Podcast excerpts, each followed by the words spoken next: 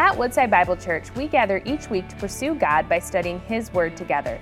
We invite you to join us for our series, Overflow From Him, Through Us, For All, as we explore Paul's letter to the Church of Corinth.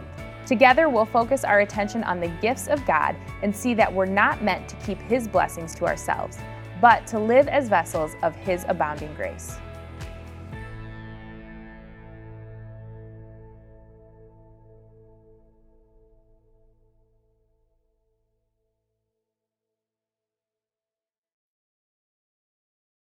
Bye, Woodside kids. Have a great time. Your parents will come back for you soon, but have a great time learning all about how much God loves you and, and how you can be a part of what He's doing in our world. It's pretty fun. As, as we mentioned, uh, my wife has stepped in at, at, this interim time to serve in Woodside Kids. So I get to experience during the week kind of what maybe uh, Bill and Wes have been able to experience, like finding out what the kids are going to do and, and hearing about their lesson and the object lessons. And I'm thinking, wow, they have a blast and they learn such important things. Why don't they just like come to the stage? And kind of do it for us, I think we would learn a whole lot if they would do such a thing. Uh, but it's really a, an awesome ministry. So thankful for all those who serve in that way. Well, I wanted to give you a brief update on like what's happening with our facility here. Um, obviously, we all thought that we would be up to our neck in renovation by now, right? I mean, uh, so we we started in 1st of November to challenge one another to say, okay, what is God going to equip us to provide for this work of renovation that's needed in this space? And so many of you uh, sought God's heart and you communicated what He was saying to you and you made that commitment to give. And then since then, you've been giving towards the project. We've had um, about $80,000 given towards the project. And, and we've got, this is our last Sunday in our, our window of time that we've said we hope you will give during this window by the end of April. Uh, so today is that final day that we've said we hope your gifts come in by now because we'll be doing renovation by now. Well, we're not. I'd still encourage you to give towards that. In fact, every gift that you give to the to the Woodside Vision on your envelope, you'll see that line item. All those gifts will go fully to the project here in Algonac, so you can continue to give as as God guides you. Um, but here's the issue: when we set the uh, the financial goal um, way back at the end of summer, uh, the budgeted estimate or the estimate for this project now ends up as we're getting bids in to be about $30,000 less than what reality is.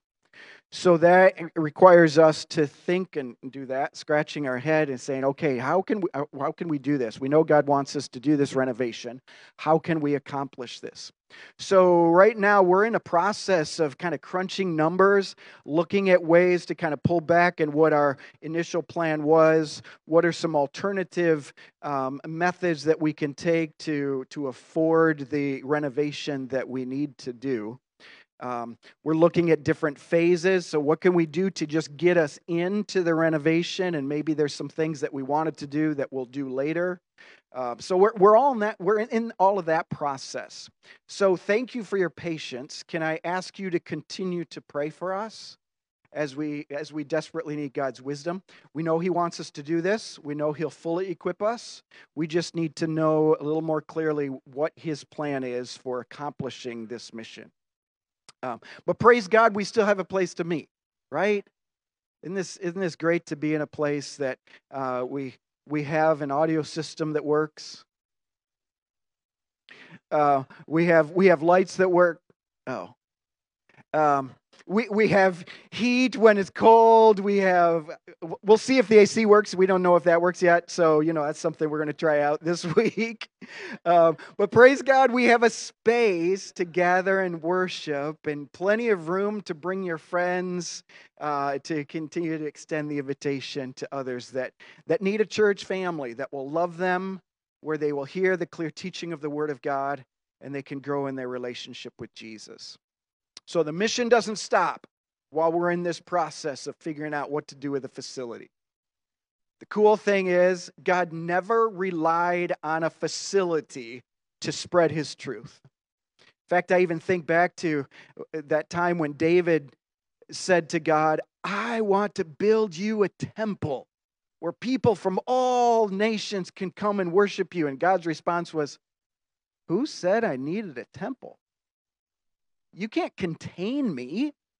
You can't contain my work. You don't need to come to a specific point on the map to be a part of what I'm doing.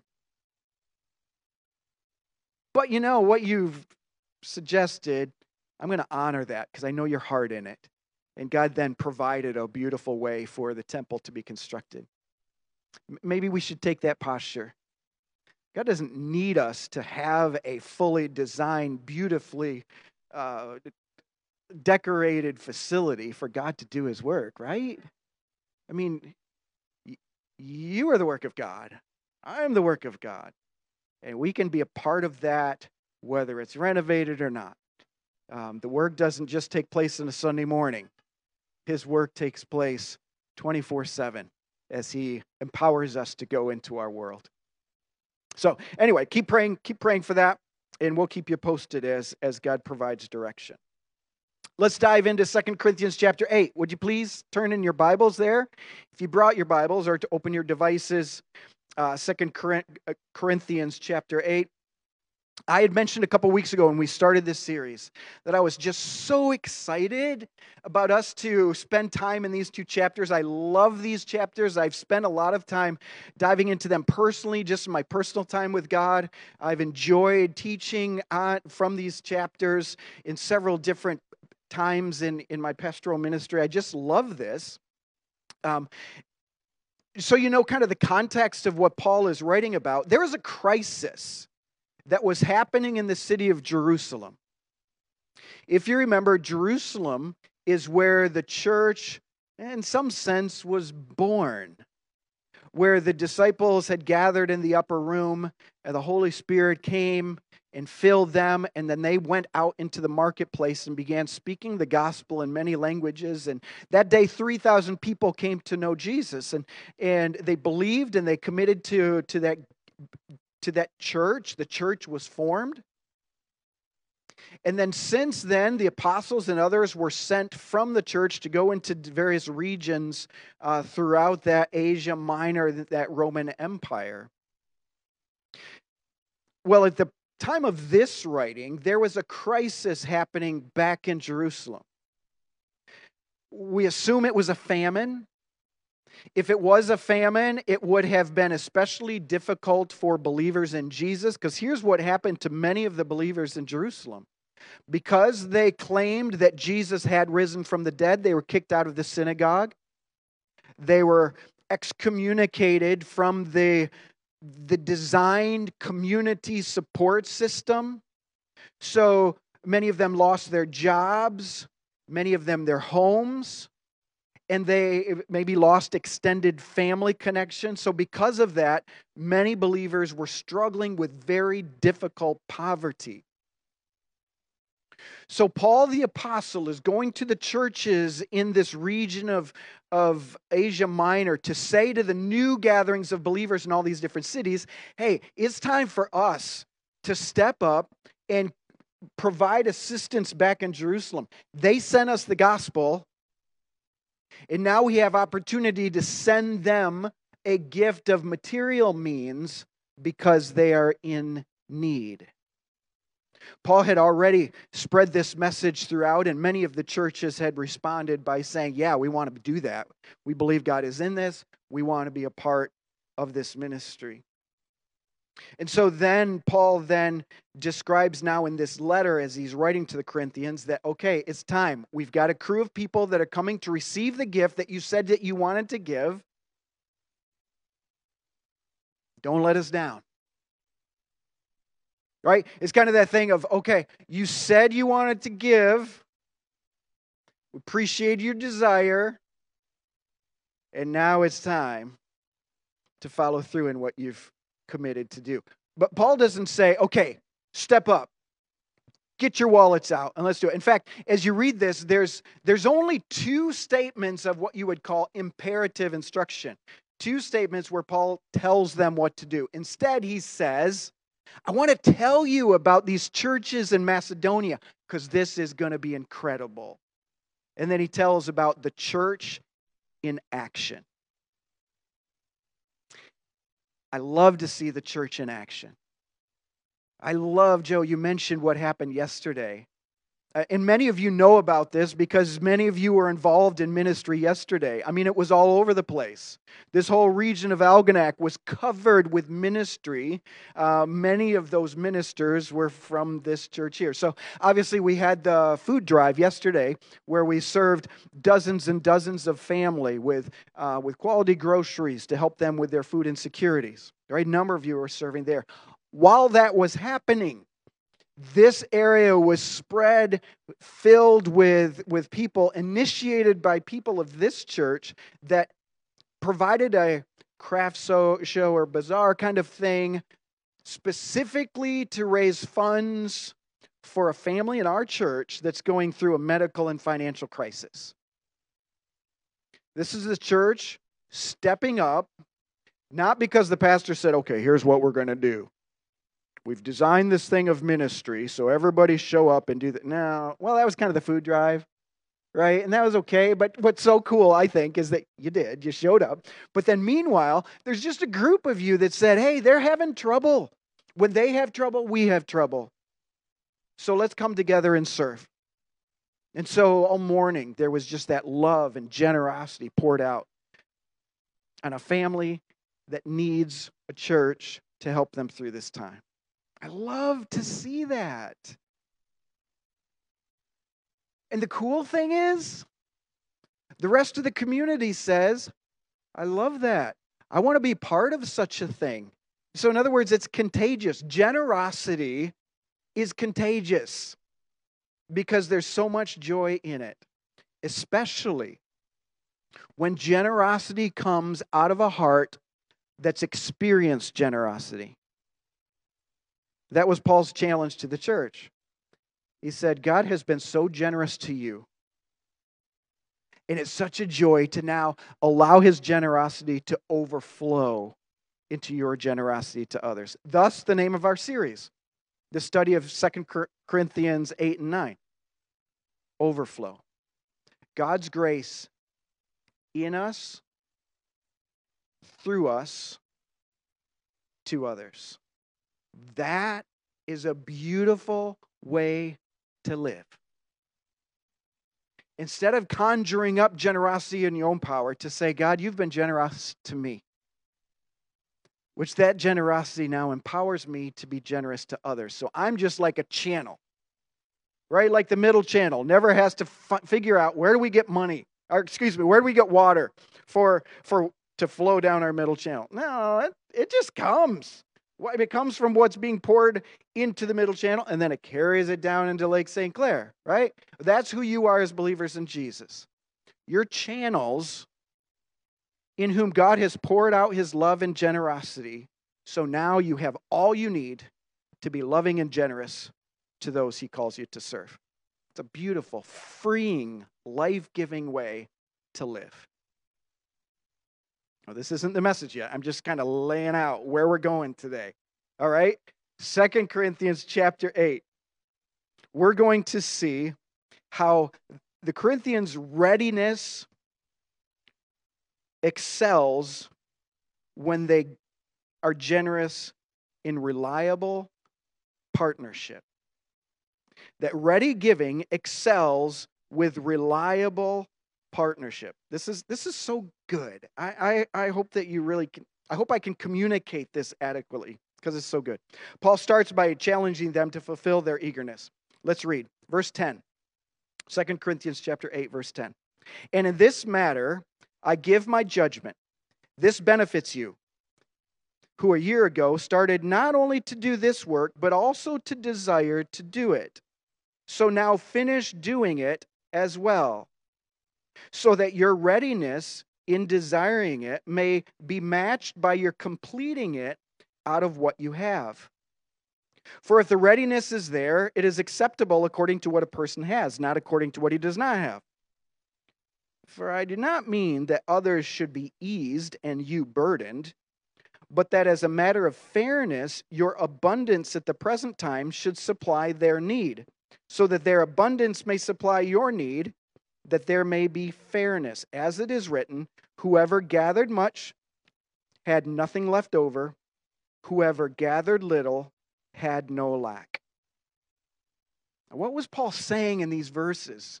Because it's it seemed to be a little confusing, right? As we read through that, you thought, oh, okay, well, hold a minute. Re- readiness and eagerness and desire and fairness. Paul tells them this. Here's my advice. Here's what I encourage you to do. At the beginning, you said you really wanted to be a help to the Jerusalem church. My advice is follow through. That good intentions don't accomplish anything. Have you found that to be true? Good intentions don't accomplish anything. You know what? I need to start exercising again. You go to bed that night, that sometime tomorrow, I'm going to start exercising again. And you wake up, it's kind of tired, and it's just better to have your donut and coffee. So you have your donut and coffee, and then you're not feeling like you really should exercise much. And then you go throughout your day thinking, when I get home, that's when I'm going to step out and I'm going to kind of I'm going to take a walk. And then you get home and it's been a long day and your dog tired. And, and so you think, you know what I'm going to do tomorrow? I'm going to start exercising. I really need to do that. Good intentions accomplish nothing. Paul says it's time to fulfill your desire. You intended from the beginning to be a part of this. That is a good motivation. So Paul's affirming that eagerness on their heart. He's saying that eagerness that you expressed is a very good thing. In fact, motivation is really important to Jesus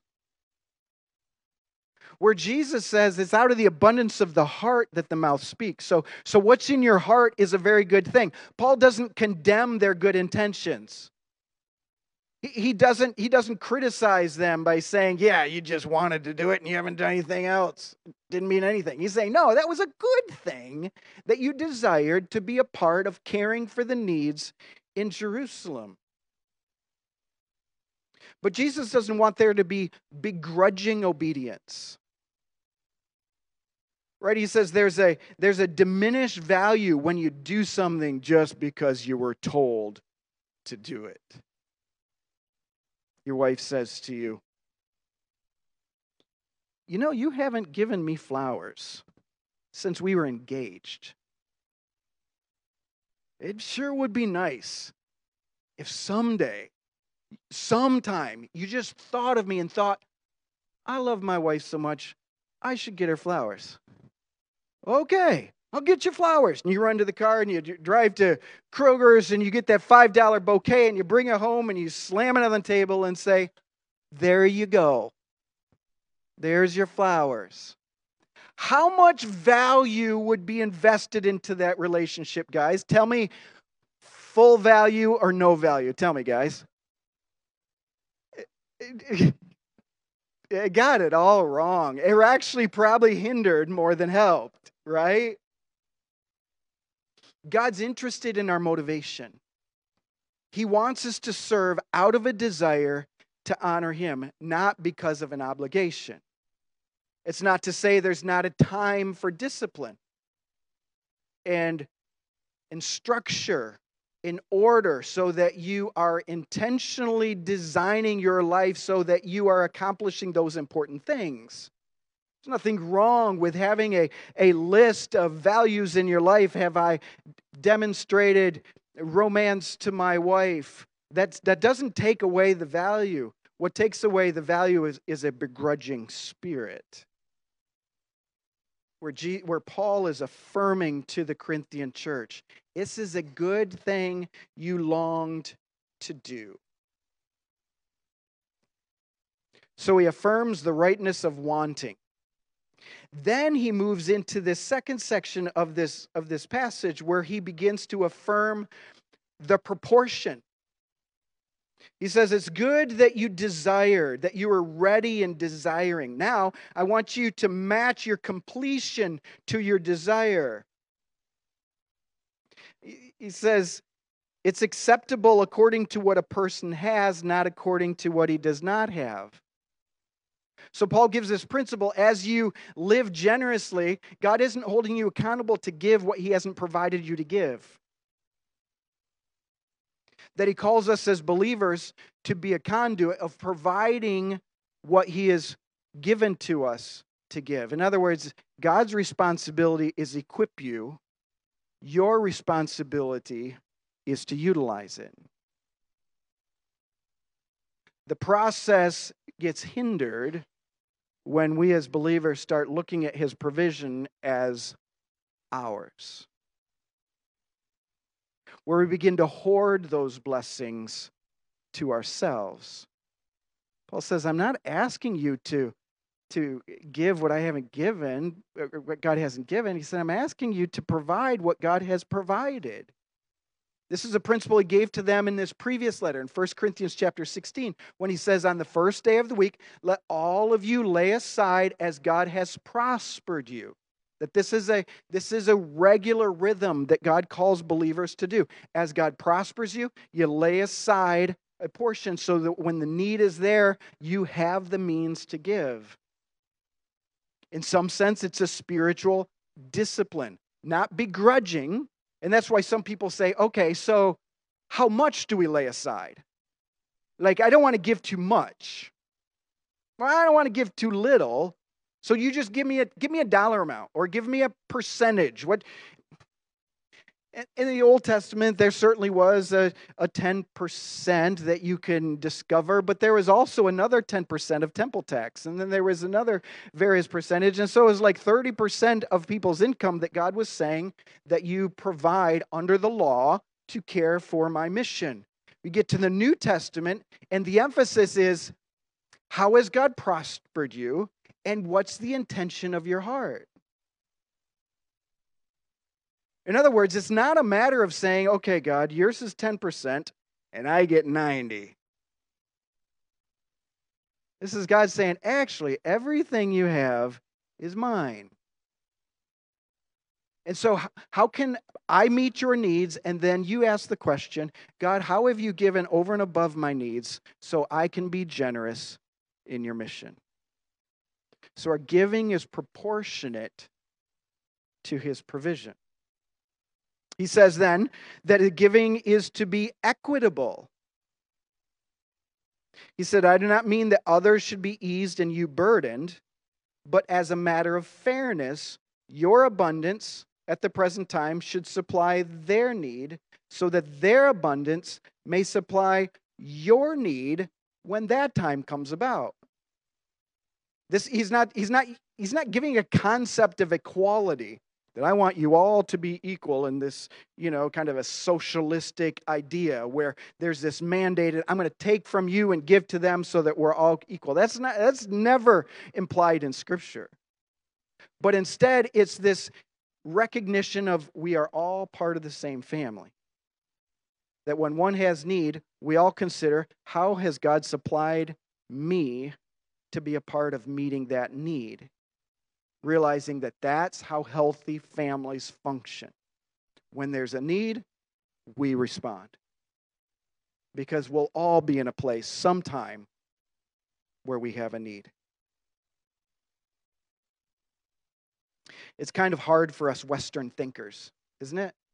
When we're kind of individualized in our in our thinking where it's where it's us and all we think about is how it affects me and and and not others that that we're responsible for for what we have. But in a very real sense paul was saying actually the body of christ is about us. In fact, here's the cool thing he was doing. You know, it, you've probably been around church and the teaching of the Bible enough to know that there was some heavy tension between Jew and Gentile right? There's some animosity between the two of them. Check this out. He says to the Gentiles, now the church in Corinth, it's time for you to look and see how God has blessed you so that you can bless the Jewish believers in Jerusalem. Because think of what they've done for you. They had the gospel, and they then took it to the Gentile lands to say, We, our treasure is big enough for all of us.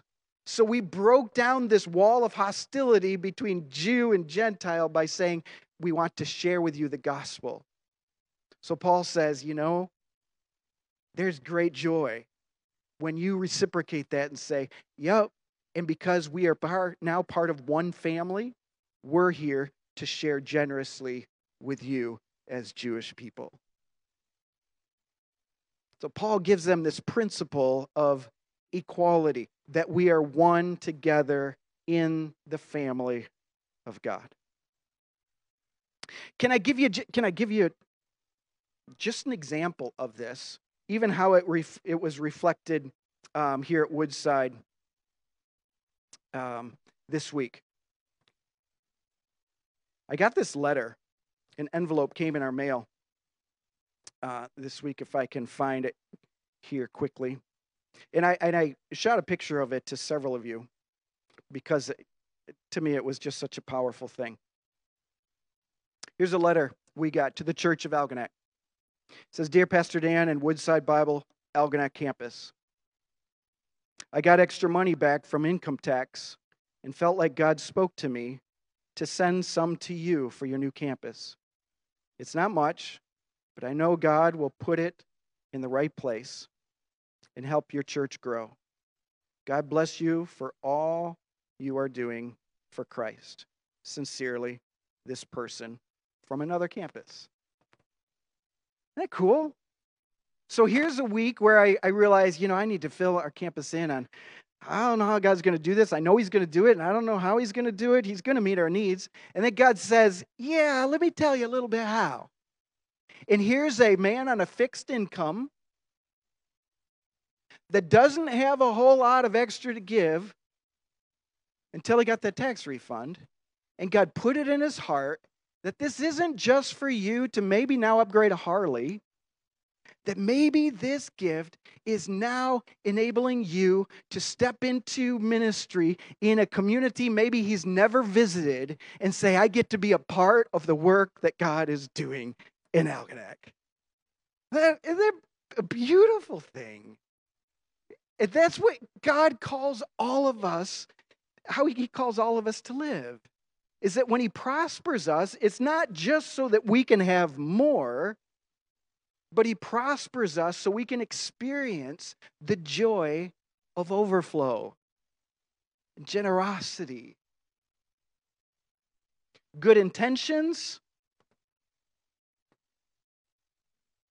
Bring joy when there's fulfilled eagerness, right? When your intentions result in action. That's what Paul's calling them to do. And I believe that's what he calls us as believers to do also. Here's another cool concept. Maybe this excites me more than you. All right, so I'll, I'll put that out there. But I think this is really cool. Secondly, he says follow through with reliability or the concept of responsibility. I mean, this is kind of a crazy thing for Paul to go to the Corinthian church and say, There's believers that live 800 miles from you. What I'm asking you to do is to gather some gifts because this crew of people is going to take that gift 800 miles to a group of believers you've never met. Okay, he doesn't say, I'm going to wire it securely because we want to make sure that they get their money, right? They're, they were going to carry these gifts across the Mediterranean Sea or where, however they get from one place. Yeah, that would have been the Mediterranean Sea and, and down to Jerusalem, right, to present these gifts. So there's a lot of risks in this. But he calls them to it anyway. So here's how he does it. Verse 16 Thanks be to God. He put it in the heart of Titus, the same earnest care that I have for you. For he not only accepted our appeal, but being himself very earnest, he's going to you of his own accord. So, in other words, Paul says, We've identified Titus. We've asked him to come to you and begin to gather these gifts that you said you wanted to, to give to Jerusalem. Later on in verse 23, Titus is described as a partner and fellow worker for your benefit. Anyway, let's keep reading. He said, With him, with Titus, we're sending the brother who is famous among all the churches for his preaching of the gospel. He's not named. We don't know for sure who this is. I'd suggest this is Apollos because Apollos was known for his preaching of the gospel in this region. So maybe it's Titus and Apollos. It says, Not only that, He's been appointed by the churches to travel with us as we carry out this act of grace that is being ministered by us for the glory of the Lord Himself and to show our goodwill. We take this course so that no one should blame us about this generous gift that is being administered by us. For we aim at what is honorable, not only in the Lord's sight, but also in the sight of man. Okay, what is this? This is Paul's way of saying, okay, it's not just passion, there's also responsibility we need to consider when we are utilizing God's provision. He says, We've tried to do this carefully. We've appointed Titus. He's been tested. People know him. They know he's a man of high character. And he's so excited about serving Jesus in this way. We've, we've joined him with Apollos, you know Apollos, and you know the man of character that he is. So there's accountability here. And these are people of high repute that they can have full confidence that these men are not going to embezzle any funds. That's what Paul's saying. We're guarding ourselves from any kind of potential embezzlement. So they're going responsibly to receive this gift. Why? Well, because we're doing this in the sight of God and people. We want to do this in a way that we can be free from accusation, that people can have full confidence that we are rightly managing these gifts that God is providing through the church. You know, it's so important, especially as you see the news articles throughout uh, our culture, it's so important that we as a church manage these finances properly. That we have, and I, I praise God even for our security team, how they have strict policies in place so they can be free of accusation or even temptation. That we've carefully identified people to serve in this way of processing the generosity of God's people and then getting it to the place of ministry.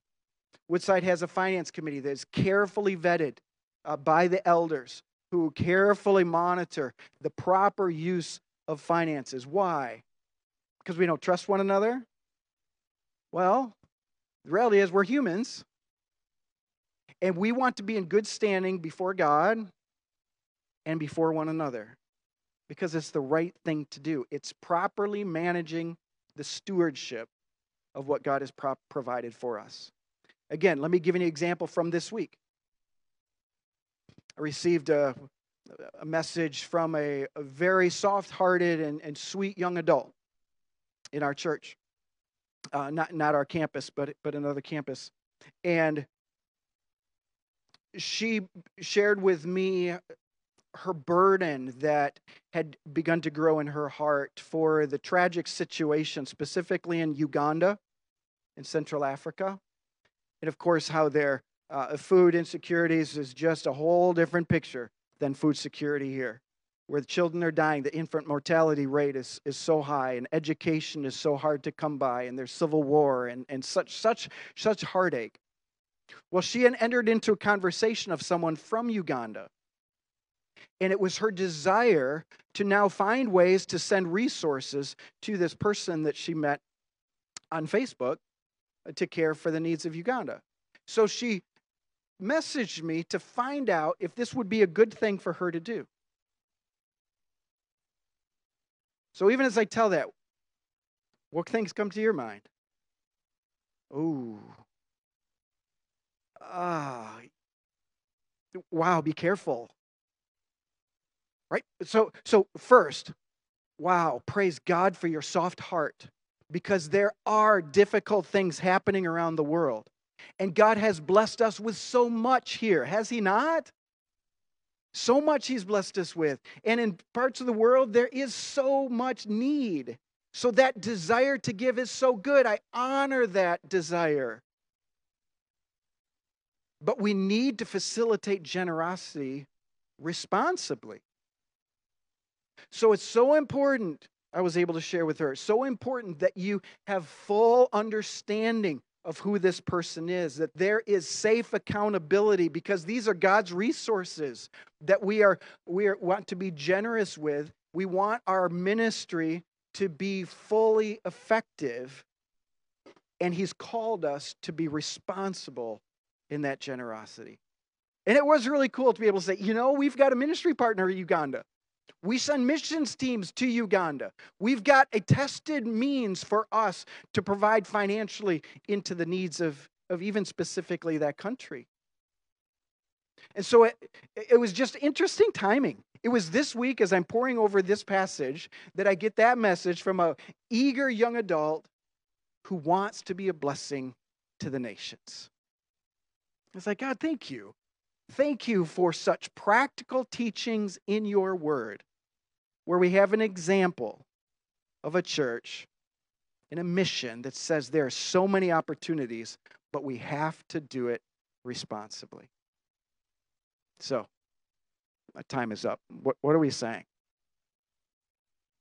We're saying this.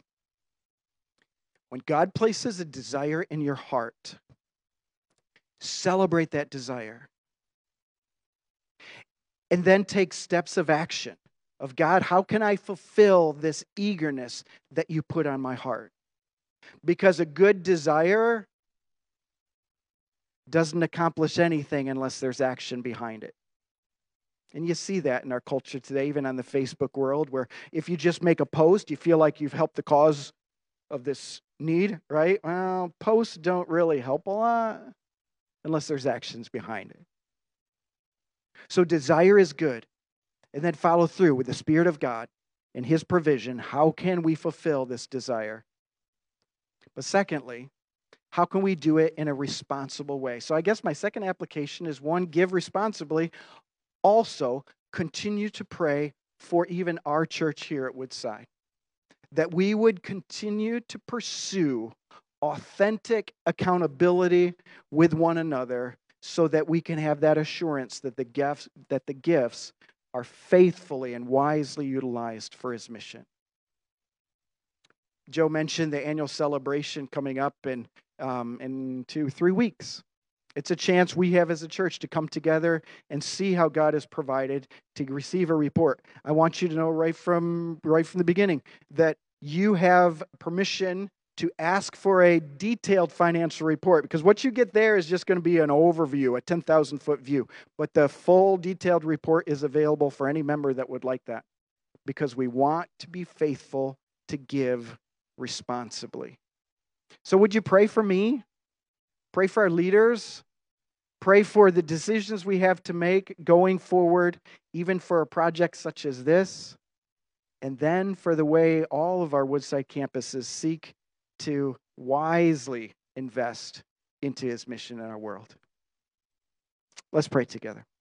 Father, we're, we're thankful for such a practical expression of the church, Lord. Almost, almost seems a little bit odd that we're just told of an example of a church and how they give, and yet in that example, Lord, we're motivated. We have greater clarity, Lord, of how you can empower us to be a part of your mission. Lord, I thank you for the generosity of your people and how we give, Lord, out of the abundance that you provide and out of it out of an eager heart, Lord. Thank you for, for how, Lord, we can freely open our hands and give as you prosper, Lord, because you are the source of anything good. I pray, Lord, we wouldn't just live this way with our church family. This is how we would live in our world with that spirit of generosity. Overflow with us, from us, Lord, and may your grace shine through us. In Jesus' name we pray. Amen. Amen. Well, let's stand together and let's, with an eager and desire, let's be generous with our praise of God. Let's sing together. Thank you for joining us as we study God's Word together. We would love to hear how God is moving in your heart and get you connected into the Woodside Bible Church family. Head to woodsidebible.org/connect to introduce yourself today.